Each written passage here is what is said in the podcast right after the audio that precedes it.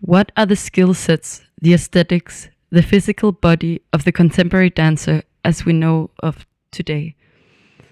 What politics is the body producing? What are the references used?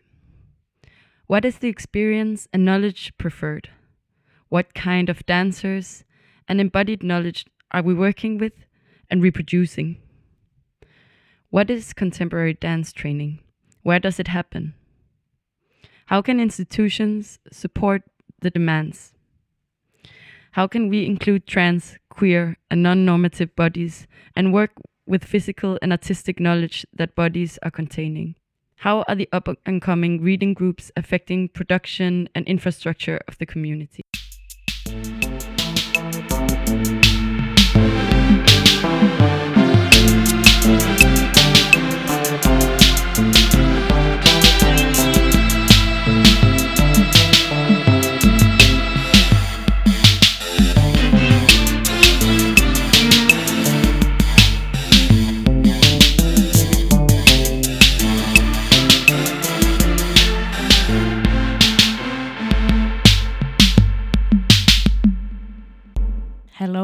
Welcome to the second episode of Navigante. My name is Karina Sarkisova and I am hosting this podcast. And uh, our guest today is Clara Utke Arch.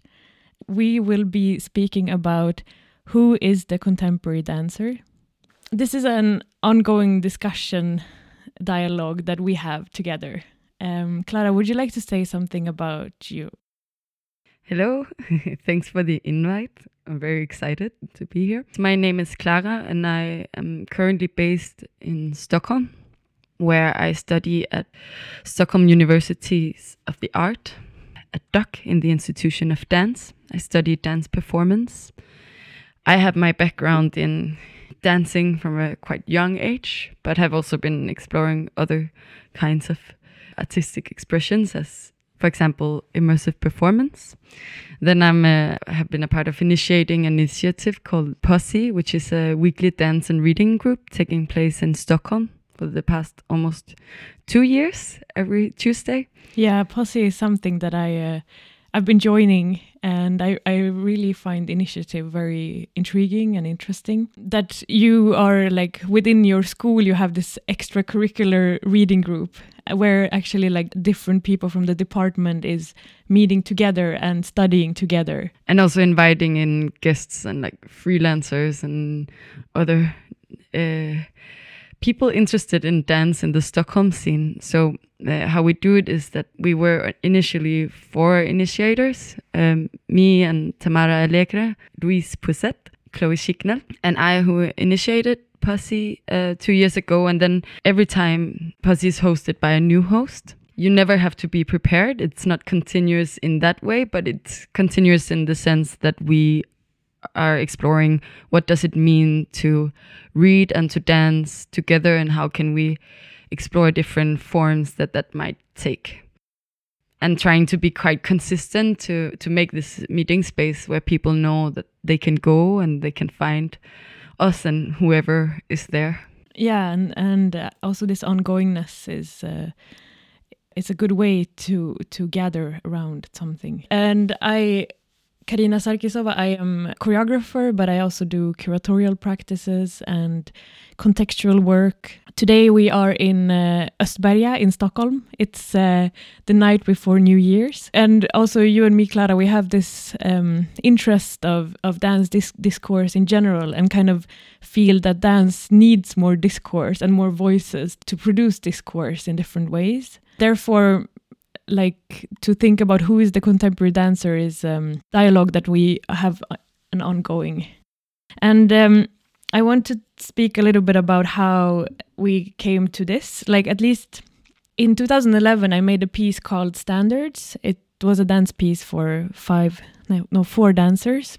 It was when i was studying choreography. I was in the spring dance festival visiting Susan Foster. We think her name now is Susan Leigh Foster. She had a lecture on um, uh, the hired body in the Spring Dance Festival in 2011. That like that lecture really influenced a lot on my work or that piece. Clara, you are studying a, a BA in dance, so you are somehow like also um, like a point of interest, but also a subject, a subjectivity that we are discussing here. I'm immersed into kind of this uh, uh, one of the centers of what it means to be an institutionalized dancer to a certain ex extent, like uh, in a position where the institution is definitely unescapable because you have to meet up every day and do your moves or whatever moves are proposed. Yeah. Yeah, and also you are like a dancer in 2018, and uh, I went to dance high school in Stockholm, and then I went to a dancer's education in Finland. But that was 2004. I started high school, and 2007 I went one year to dancer's education, and then I started to study choreography in Amsterdam. So uh, somehow I went through a dancer's body, but like way back, and I think that this our idea of who our discussion about who is the contemporary dancer is this disposition between like me being uh, an old dancer let's say like like let's say 10 years ago i was studying dance and you are studying it now. And somehow the compass of this yeah I, maybe it's also worth mentioning because we before uh, studying this we were talking about the notion uh, uh, situated knowledge from Donna Haraway, which is a notion that I find very useful in my work. She also, in line with that, she also says that it it uh, it matters what thoughts we think our thoughts with. So like oh, to both point towards what are our references, but also what is from what point are we speaking? Yeah i have the quote here. I can read it for you. This is actually Kajsa Lavase Kerner in her book walking along wandering off and going astray. She this is a quote from her book on haraway. Situated knowledges are produced in the positioning of our partial perspective of the world how it matters from which position you look at something. Her reasoning points out that a perspective on a matter is always part of a social construct the privilege of a partial perspective lies in the very claiming of it, the announcement of where you have spoken from. In her critique to the claims of the Western tradition to an objective science and dicton- dictonomic thinking, where phenomena are studied from a distance in order to reveal supposedly objective facts or the actual truths of the world, politicizing science and knowledge production and introduces the cyborg figure as an alternative to dicho- dichotomies. Yes. So, with that being said, um, originally I'm not from Stockholm. I'm uh, I'm an immigrant from uh, Copenhagen. I'm born and raised in in Copenhagen in Denmark, and from where I also have my early dance background. And started out with belly dancing, and then ballet and contemporary dance. Uh, then I think what was very formative for me and my dancing today is is in fact that I I had a three years break in my like, teenage years where I decided not to dance and I uh, dove more into performance art and, and immersive performance and with the independent scene of Copenhagen. And after that, I went one year to study in a program in Berlin where also encountered a big part of the visual arts scene that is occupied with performance and feminist theory, such as the Young Girl Reading Group, which was also has been one of initiatives uh, inspiring the establishment of Posse later on, where we would meet up every Sunday in uh, Eglė Kulbokaitė and Dorota Gawęda's uh, in their bedroom and, and read feminist theory together. And then after that, I had uh, I had one year of illness, which was also has also been very formative about how I think about the the body since I'm living with a chronic illness called ulcerative colitis and kind of the repercussions that this these outbreaks have on my body. And after that, I moved to I decided to go back to studying, and I moved uh, to Stockholm here, where I'm studying now. Yeah, you have um, you have this interesting um, way of speaking that like the dancer is like this overly abled body and then you also live with like a chronic disease also in the same time. The situated knowledges becomes an interesting place. The non-normative body is not always only positioned in one way to the he hegemonic structures but you can be situated in in several ways in relation to these uh, hegemonic uh, tendencies and and this is also uh, what I explore now in my bachelor project, which I'm writing and making at the moment, and the question of uh, what it means to be well and what it means to be ill in relation to to the dancing body and the dancing subjects and what ghosts we're dancing with. Mm. Let's talk about what do we mean when we speak about the contemporary dancer and who is the contemporary dancer. I think we speak about an institutionalized professional body, let's say, or like a, a body that is being cultivated for a professional scene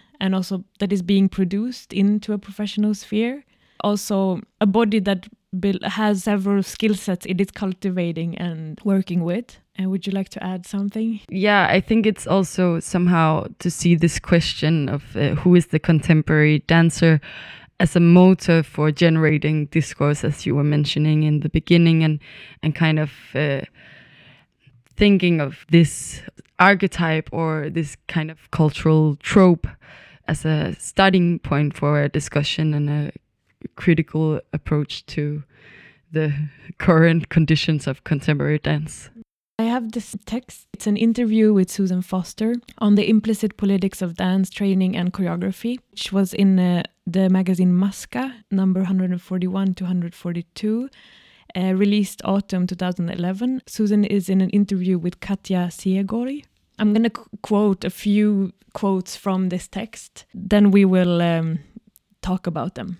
Here comes the first quote. I was asked by Spring Dance to revisit this notion of the hired body hired body. And I proposed to look at the hired body in the context of the global stage and to focus specifically on how it might be influencing dancing form around the world produced on that stage. From that perspective, it appears to me that the hired body has morphed into three new kinds of bodies the balletic body, the industrial body, and the released body. The balletic body cultivates geometry of shape and the standard notions of virtuosity associated with high extensions of the legs, weightless jumps, and multiple turns. The industrial body emphasizes its labor and its sexiness while selling itself. And the released body promotes a neutrality and efficiency of execution that it, encumbers the dancer from being committed to what it is dancing about. For each of these three hegemonic bodies, I also proposed counterexamples, approaches to dancing that context or undermines the working of global uniformity and spectacle. When you read it out loud now, um, I think very much of uh, of this industrial body as somehow being very present in in a in a dance context at the moment, at least uh, from what I see, uh, together with the uh, with the released body. But I think in terms of the industrial body, can also be seen as something that is very much talking or in the same discourse as the, as like identity politics and these kind of questions and questions of uh, yeah sexiness maybe not only understood as as kind of like um sexy movement, but also kind of like tendencies in a greater discourse somehow, and people that live up to that, but also fetish there is around certain personality traits and, and certain features of mm-hmm. specific bodies and their histories. Yeah.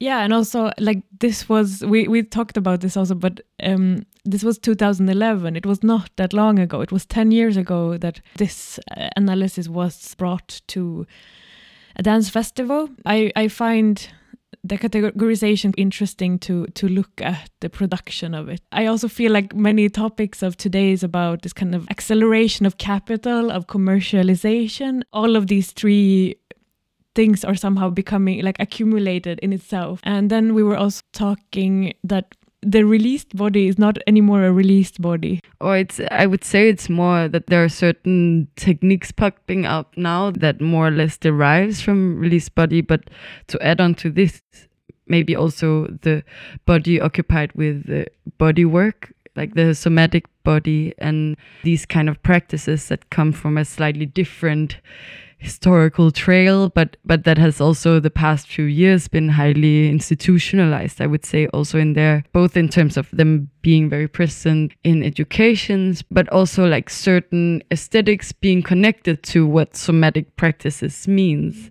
In that sense, also uh, it's a somatic body that has been accumulated because I did a lot of release technique and like somehow have encrypted in my body a lot of practices of release technique of how to go efficiently down to the floor and up from the floor. And then I see that you are not studying that so much, right? No, I mean we have few classes that are like called a bit like Swedish there a lot of people are still calling contemporary dance from modern dance.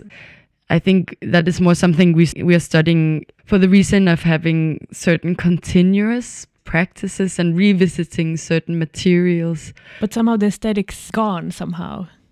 Yeah, or or it has I think more it has become one out of many aesthetics and many techniques and it's not that predominant as it sounds like at the time where you were studying. Yeah. And then maybe it's worth mentioning for listeners who are maybe not so uh, familiar with these terms that somatic techniques is like also there there are like various techniques that deals with uh, the body and the anatomy of the body and and deals with the movement patterns of the body as well as almost like the consciousness of of your body rather than like the rational mind. Like the aestheticized body or the executions, but it's more about generating internal processes. And for some of them, like for example, Klein technique or Alexander technique, there are certain tendencies towards getting back to your baby body or revisiting like these very first steps. And and from time to time also a discourse that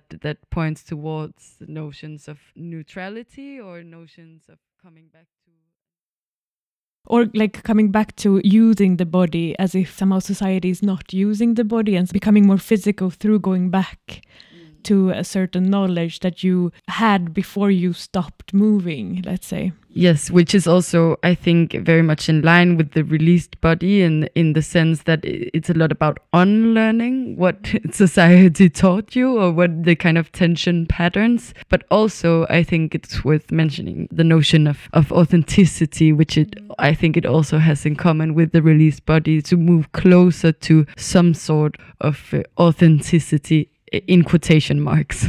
Here comes another quote from Susan's interview. In the late 80s, dance training initiated a process that produced what I called the hired body. Dancers would train in ballet, but also in contact improvisation. Uh, Hip hop was not so popular at the time, but they would train in martial arts and yoga, and then they would develop what I call a rubbery, resilient body, a body that could do anything. But this also meant that now many choreographers would be working with some range of dance techniques at their disposal, and thus each choreographer's work started to look more similar to all the others. From the late 80s started a process of like uniforming the the body or the dance body or making like making a certain skill sets towards a body that can do a lot.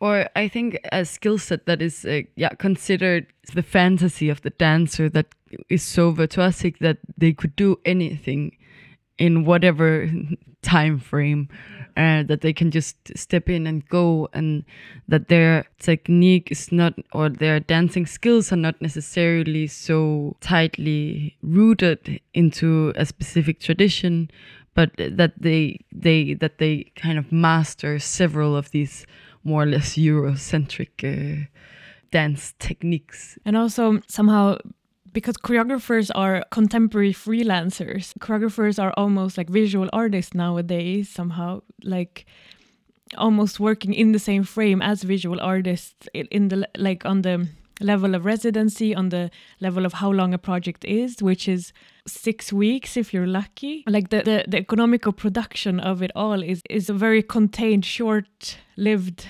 process which of course also then affects uh, the position of the dancer and what what kind of understanding and what kind of agency does the dancer have inside of these frames? To be able to like produce material themselves or have like their own kind of vocabulary Right, that they bring into and that that it becomes this kind of sharing process almost uh, that you act within the frame of this choreographer which also means that people or dancers are often can become kind of uh, tokens in a certain way or Here is another um, another quote from the interview with Susan Foster. The function of the choreographer in general has changed in the last 20 to 30 years.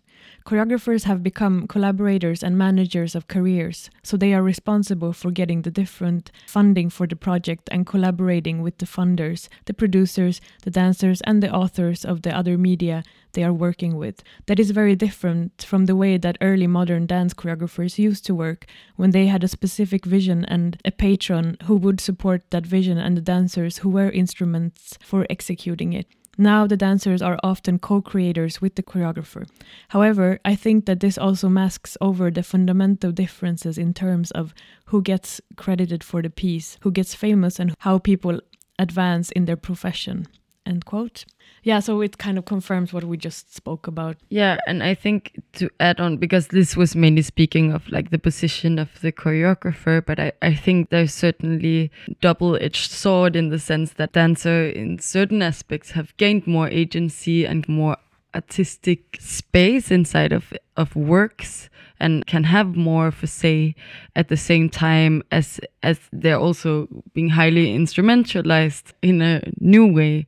And and as she says like that there is in general a question of how to credit these artworks and how to deal with this authorship both in the artistic process and in terms of marketing or publicity and these kind of questions The contemporary dancer is also a nomadic subject. I mean, if we think about like what are the consequences of these structures that Susan is partly describing? And from our experience of of having these shorter processes of having residencies etc etc I would say more of some places than others a, a scarcity of, of resources for the people engaged in the scene. I think nomadism is a part. It's one of the effects of because of the short working periods. It's not like that the wages have been high and a lot for the dancers which means that you will need to collaborate with more different choreographers or artists and often you cannot sustain yourself within one locality and the artist there Do you think this is something in all art, in visual arts and dance art, or do you think it there is something specific about economics that somehow dictates this also? yeah i mean i think i think it's definitely that nomadism is very present in in within visual arts but i think maybe there's a greater tradition of this kind of nomadism or traveling in visual arts compared to if we think of the company dancer for example that will sustain themselves within a company and living as an employee and therefore perhaps touring with the company but not necessarily like traveling to get work. And that's definitely a- change Deleuze would say some try to make it into some kind of a freedom and liberation of the self and things like this. I also like I have friends that are basically homeless and have been homeless for 15 years, let's say, and they're living in a suitcase in order to be able to make work. Somehow like there is this choice between like either you you are devoted to a locality where you have to produce a context within and you get really busy with like i very much identify myself with that subject or you travel a lot and for a long time Yeah. I think it's yeah, there there can definitely be this, this kind of curiosity of working in different places, etc., etc. But I think of course it also has to do a lot with the market and how it is now with airlines that it's actually affordable for much more people to travel. So you kind of you have these. I was thinking on my way here about the notion uh, uh, precarious jet setters. You know, these kind of people kind of living in airports, which has usually been been seen as a, a lifestyle of very rich people, but nowadays it's I think it, it, to a much higher degree like the situation for people working in very precarious working situations. For some people, definitely it is a choice, and there is like this kind of romantic idea of the nomadism that Deleuze also represents. But uh, I think it's also a matter of being forced to working in this kind of ways. locality also becomes something very radical for some people. I don't know, like I, I see some dancers they very much don't want to enter a certain international market at all and try to devote themselves to a locality but that becomes a thing somehow. But I think that that is exactly because it deviates from the norm. I think nowadays, in order to have made it, and not only in terms of like financial aspects, but also in terms of being acknowledged in the scene, like you need to go to Vienna and you need to go to Brussels and you need to go the, to these centers of Europe, to the center. So, so there is definitely something you could consider it at least uh, radical to to somehow to insist on on staying in the periphery. Also, the contemporary dancer is still a very white subject. I think we can agree on upon. yeah, I, I think it's interesting in Denmark. A lot of the times when I said, "Ah, you're a contemporary dancer, like modern dancer," I'm not sure what that means. Are you into street dancing? I was like, no, uh, actually, it's something else. For a period of time, I was involved in house dancing, but somehow th- there is some um, some truth to to this idea of like if we think about what is contemporary dance in it, the word itself, like being with its time. I, my very loose uh, translation or definition of this word, there is something contradicting with it being this more niche art form as it is today and very much also an elitist practice. Uh, you need to know the codes and you need to have access to certain certain means in order to to enter. It's dancing with ghosts. Like even though both you and me we would try to consider ourselves being contemporary subjects in some way or another, but of course many hard like many things that we like both of us are white also and both of us kind of speak a certain language that talks about a certain practice in a way that we agree upon together. And I find in general, like about class, about like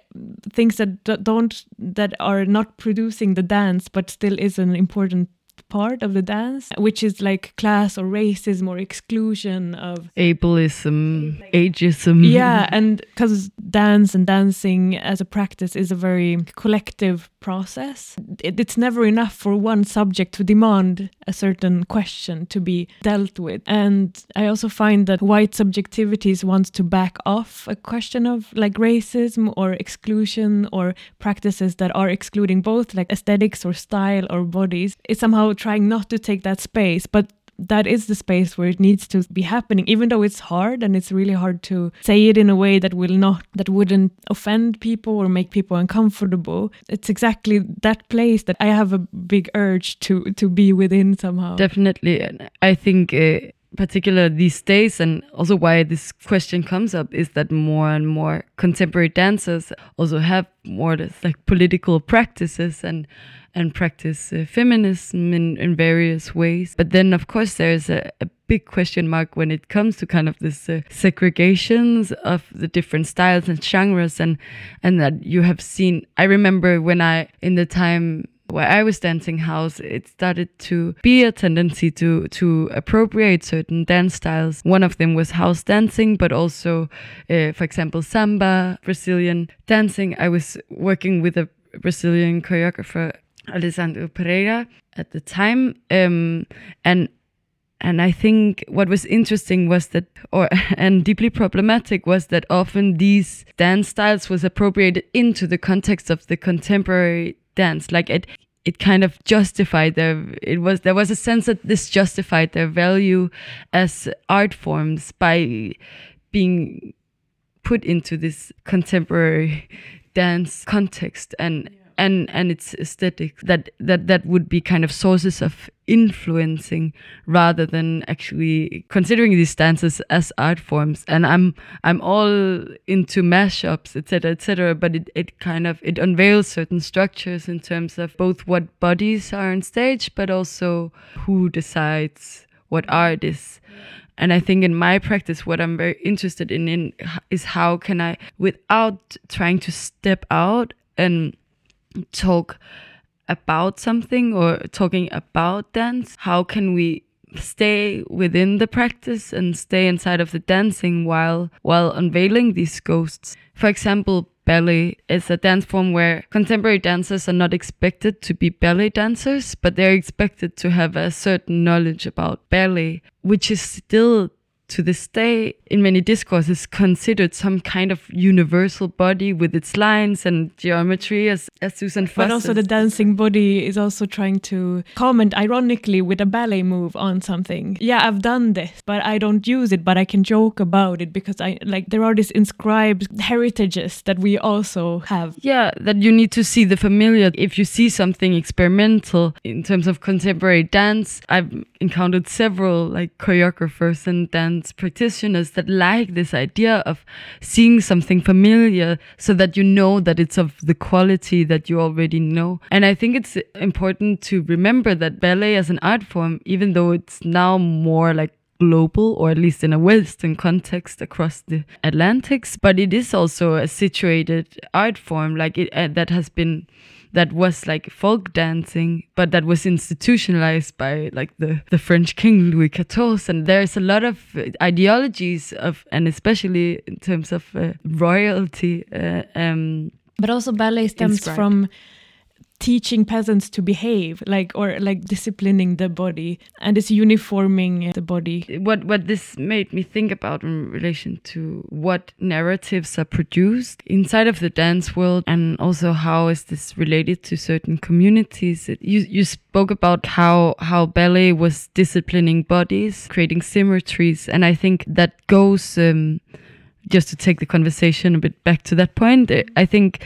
these symmetries, it's interesting to look at how and to investigate how how these symmetries has to do with the body and how the body is seen as symmetrical and and what kind of body is assumed to be able to embody this kind of technique, but also what kind of symmetries the institution of dance is creating. Louis was like the one institutionalizing ballet and appropriating some of these folk steps in, into this institution of ballet, and, and with that also creating the foundation of the idea of a dance academy. And I think that is something that can take us all the way up to today. And I think a very good example of it is in my university, Stockholm University of the Arts, there, one of the other departments, the dance pedagogy department, there is a street line, like there is course in street dancing, pedagogical for pedagogical means. It's also interesting to look at the, the fact that there is not an artistic education for street dancers, even though a lot of the people that go to the pedago pedagogical department for street or the, the inriktning, the line street, they work as artists. And, and I think then one of the recent recently or the past few years, uh, there has been this event hosted by one of the students, Afra Hosseini, who, who was starting to question the way that the street dancing was institutionalized in the department because she has a background of house, house dancing, which is very much built on community and on jamming and not only on these very formalized dance classes. And so she started this battle of Botkyrka. Botkyrka is a suburb to Stockholm where once a year the community meet up to battle, which she then got support from the institution. But to question how it's amazing that she's hosting this event, but also it brings a lot of questions up about the way that this, in particular, this dance form is institutionalized and trying to fit into a symmetry that uh, also shapes how dancing is taught and how we learn dancing. Yeah, yeah I remember in this film by Spike Lee called Bamboozled. So it's a very long and complicated and very interesting film, but where there is African American step dancer that he's like picked up from the streets and then he's a character in like they are reproducing minstrel shows and he becomes instrumentalized into reproducing minstrel shows, but he's also step dancer. And then at some point in this film, he is teaching the step dance and he, everyone is like in the dance studio. So like within like institu- institutional space, let's say with mirrors mirror and everyone is facing the mirror in rows while he was not practicing that on the street but since he got into this tv show he had to teach everyone and everyone had to be uniformed and like and he's like complaining that they're not doing it in the same time. So there is this like the switch from entering the space of the institution. When dance is when you do it from like a hobby to being graded in it it becomes something else. And i think this is the place that we're trying to to be within. Yeah definitely. And and a question of how can an institution also host non non uniformity or reinforce non uniformity how can it host uh, various expressions? without only being well, a capitalistic need let's say or definitely. Like and also while while staying very while staying very specific about certain skill sets and, and certain histories? How can we acknowledge and make visible what histories and, and what skill sets are being practiced and not being like, no, no, you can dance whatever in whatever way, but actually there in that kind of blurriness there can also be a very uniforming powers. Yeah in for example this question of what is authentic dance like why why should released improvisation be more authentic than than a hip hop battle? Yeah. Let's move into like another quote in the interview with Susan Foster in one of your lectures, you said, There is no universal body or universal type of movement. Universal is an ideological operation. What is this ideological operation of universality? Here I follow post structuralist theory. For instance, Roland Barthes in Mythologies and his other texts talks about the natural and being an ideological operation. Anybody who claims that something is natural is actually trying to push forward a particular agenda, to put forward a claim that apparently doesn't need to be examined, that seems to be obvious, legitimizing something as the best or the only way. I think that universal is another of those terms that functions in a similar way. Anybody who claims something is universal is putting forward claim about something that under the guise of being universal seemingly does not call for further examination, which might shed light upon whether it really is universal or not. And then it continues on with how does this concept of universality function when it becomes the label of a specific dance technique? The label universal is a way of making a specific dance practice become the norm and justifying why it should be the norm because it is universal. For example, release technique frequently references universal concepts of anatomical structure and its relation to gravity, and these are seen as pertaining to all bodies regardless of the tradition in which they are dancing. What is masked over in the labeling of the technique as universal is the idea that it produces an efficiency of movement, as if that is a desired attribute of all dancing. But who is to say that all dancing should be efficient? I think together with the universality and this idea of the efficient body comes also idea of an ideal body or an ideal type of dancer to a certain extent. What are the anatomical features that that you would expect in terms of both functionality and appearance of a dancer, like what also kind of this thing of what signifies a good dancer. And I think the same comes into this question when you see ballet uh, popping up or like lines and technique of ballet popping up as kind of a,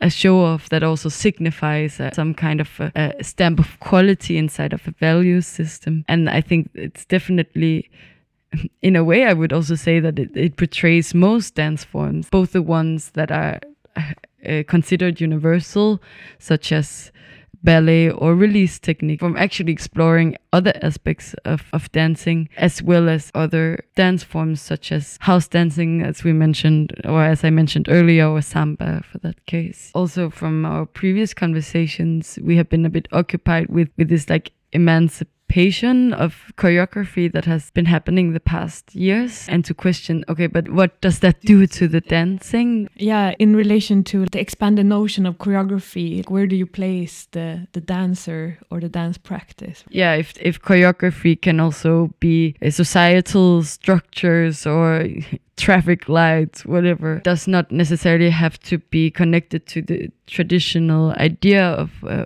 dancing. Where does that place the dancer? And I know in Australia people say dance maker a lot or dance artist, uh, or in, and in certain circles people don't talk about themselves as choreographers, but rather as dance makers or dance artists. And there is something to to that also in relation to how to highlight these different practices. And with that i'm meaning like artistic artistic practices. I was in a i was in a lecture by Moncell Durden. He's um, a professor of hip hop actually, and he spoke about the his, the the difference between history and heritage. And um, history is, let's say, like a, a frame that can be sliced up or exemplified or manifested. And then heritage is something that you inherit or that you cultivate within you or that you are being given from someone else. So it's so heritage being something that you inscribe within your body and from that point you manifest. And then history is something that you look out from like an external place. And i think the dancer is more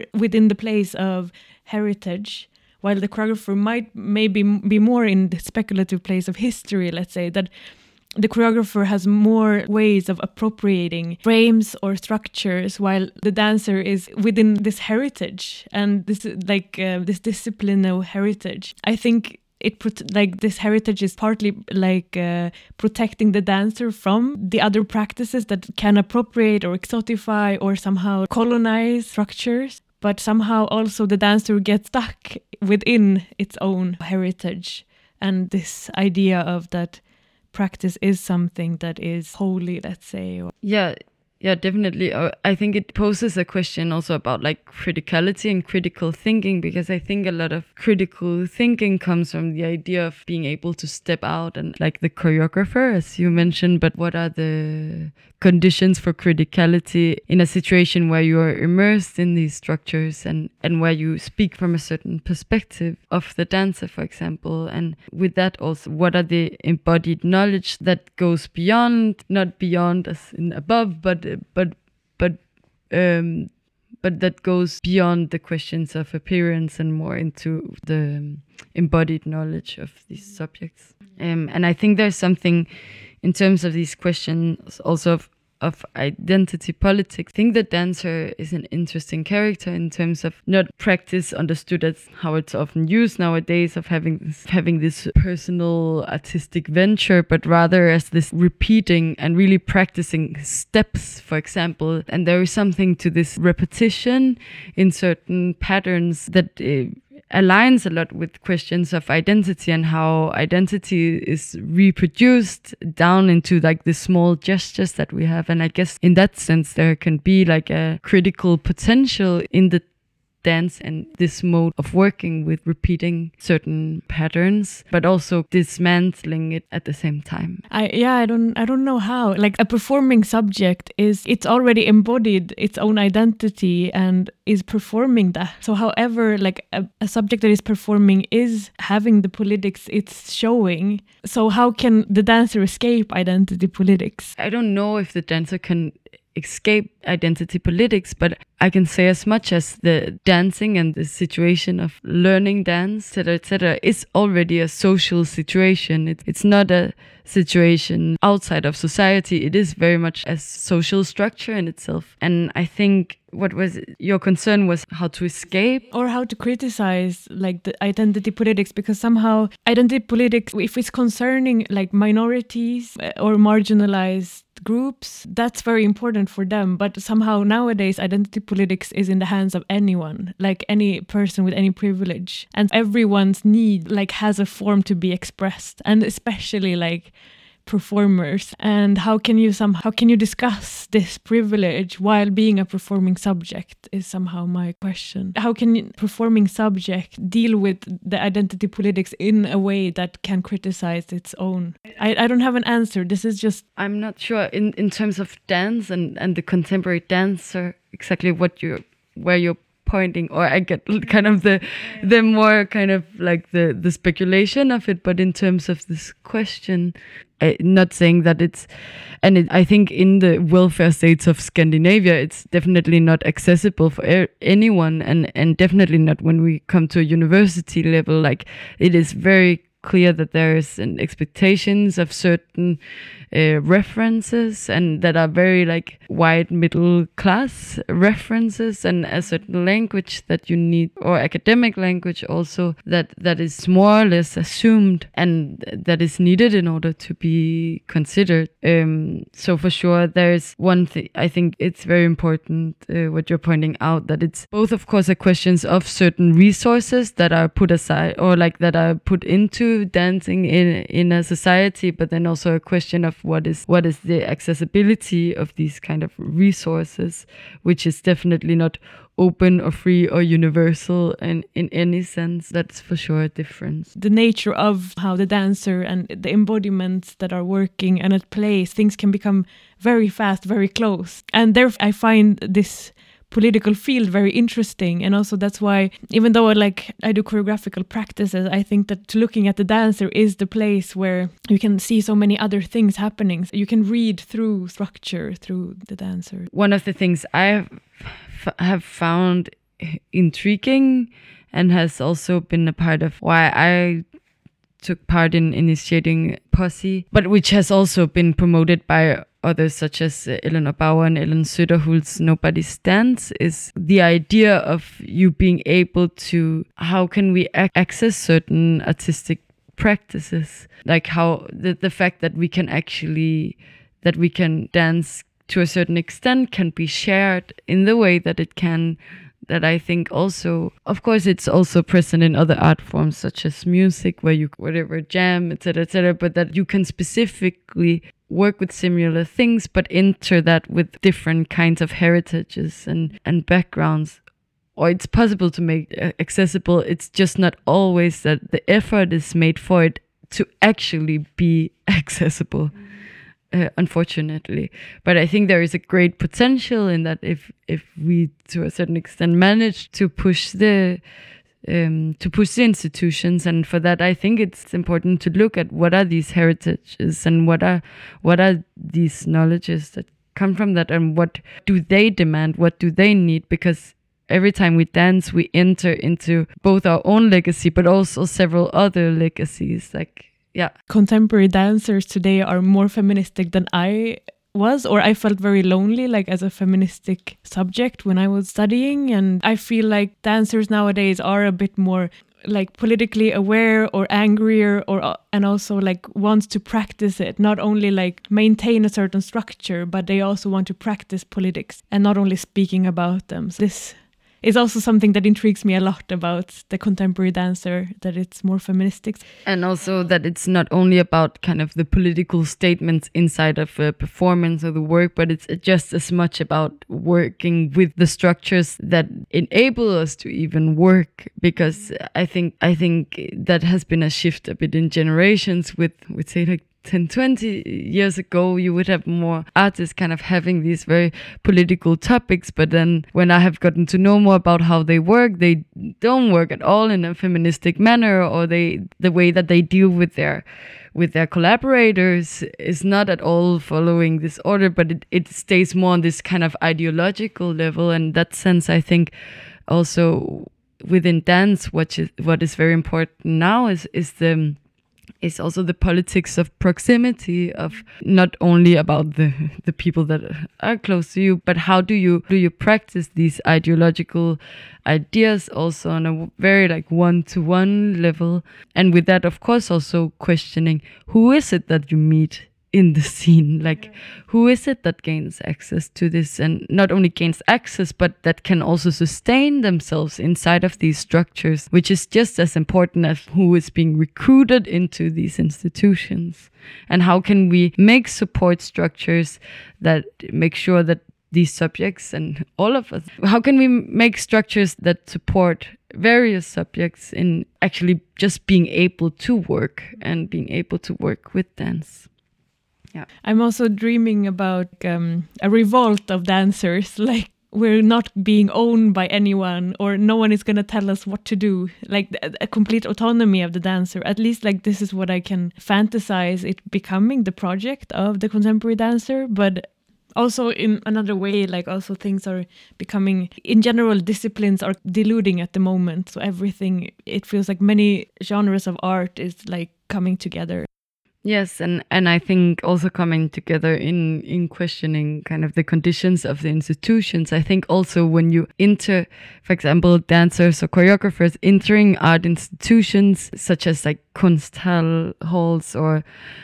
museums, galleries, or visual arts programs. Exactly. You also you also start to to question these institutions in a different way while still being a part of that institution to a certain extent. I think of the notion of production and, and art production and what does it mean to produce, which is I think is often spoken about in this very in a Marxistic sense of in terms of labor, but I think I think the Croatian philosopher and dramaturge uh, Sergej Pristaš has a very interesting take on the idea of what is artistic production, like what is production in terms of the arts that we're making, and that he calls it anti-production when when artists kind of reproduce the idea of an artwork or culture as it it's known and what is considered art in our society, and it, it's kind of just reproducing a, a status quo, whereas the actual production lies in where we can enter into the poetics of the aesthetics and and and that there can be a revolt inside of that like a, a poetic revolt. But i think at the same time because what happens in this anti-production is for me also very tied to this kind of idea of like classical idea of political art or like of coming up with statements that you will make political art but then you will just like more or less you will just like reproduce the same kind of situation but just with different statements that somehow just reinforce the hegemony. So i think for to actually revolt uh, with poetics and aesthetics you need to you need to start to push the walls and and to push these uh, institutions. If i understand you right is it that people that are like non choreographers or non dancers they often talk about how they cannot read dance. Is it to become even more like unreadable? Is it that the dance needs to become the language somehow needs to be even more abstracted, let, let's say, than than before? How would this poetics? No, no. I I think at least not uh, necessarily because i think also in this in being non-readable it makes me think of like the tyranny of structurelessness then again we can get back into the same idea that there is still certain signifiers kind of lurking around.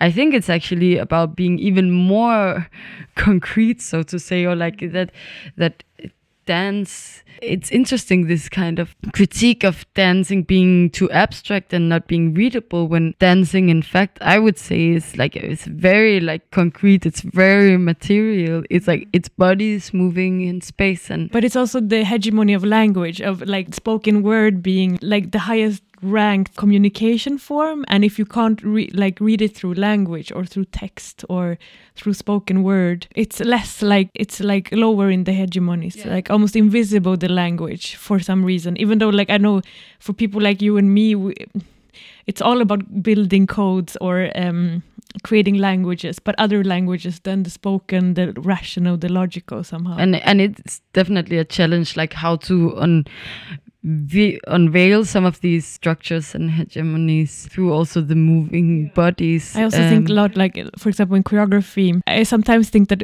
as a choreographer, you kind of throw the sheet on the ghost in order to see the ghost. So, like, also all these languages or like let's these codes they are within us we just don't speak through them and then dance and choreography can somehow multiply those languages and voices and the bodily ways and with that said, we can go into singing. Yeah, we're gonna sing a song. Tell tell us about that. Uh, so the the song is called uh, "Crash Life," and it was it was written in relation to a posse session that I hosted together with uh, Lydia Östberg Diakité at uh, COF as a part of their manifest reading edge celebration, uh, where we decided to make um, a karaoke consisting of pop songs written as manifestos and manifestos written into pop songs. We think that these two have several similarities um, in their way of speaking. So I decided to rewrite uh, the song "Lush Life" of Zara Larsson, and it's a it's yeah it's kind of a burnout edition and a shout out. yeah, and you wrote this one, so we will sing the one that you made.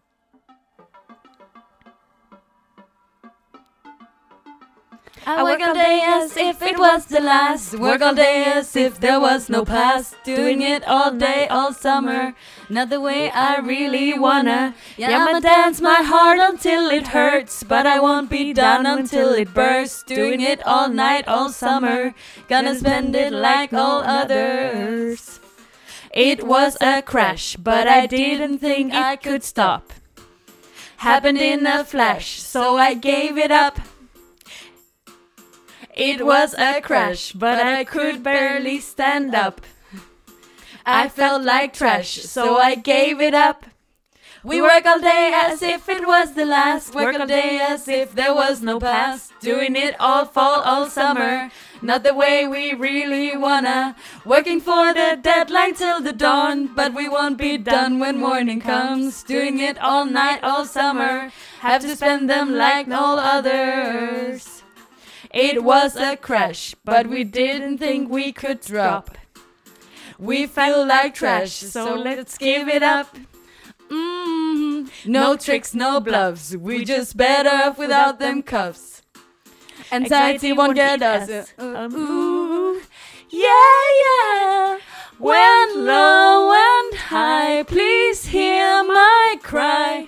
Gotta change the system, shout, or we'll always worry. When high, when low, please make it slow. Getting out of isolation. We work all day as if it was the last. Work all day as if there was no past. Doing it all day, all summer. Not the way we really wanna. Yeah, we'll dance our heart until they hurt. But we won't be done until it bursts. Doing it all spring, all summer. Gonna spend them like all others. Now I had another crash, a crash that made my soul to ash. Had one time to make it through, but second time it'd be too late. Now I had another crash, a crash that made my soul to ash. Had one time to make it through, but third time it'd be too late. Ooh, ooh.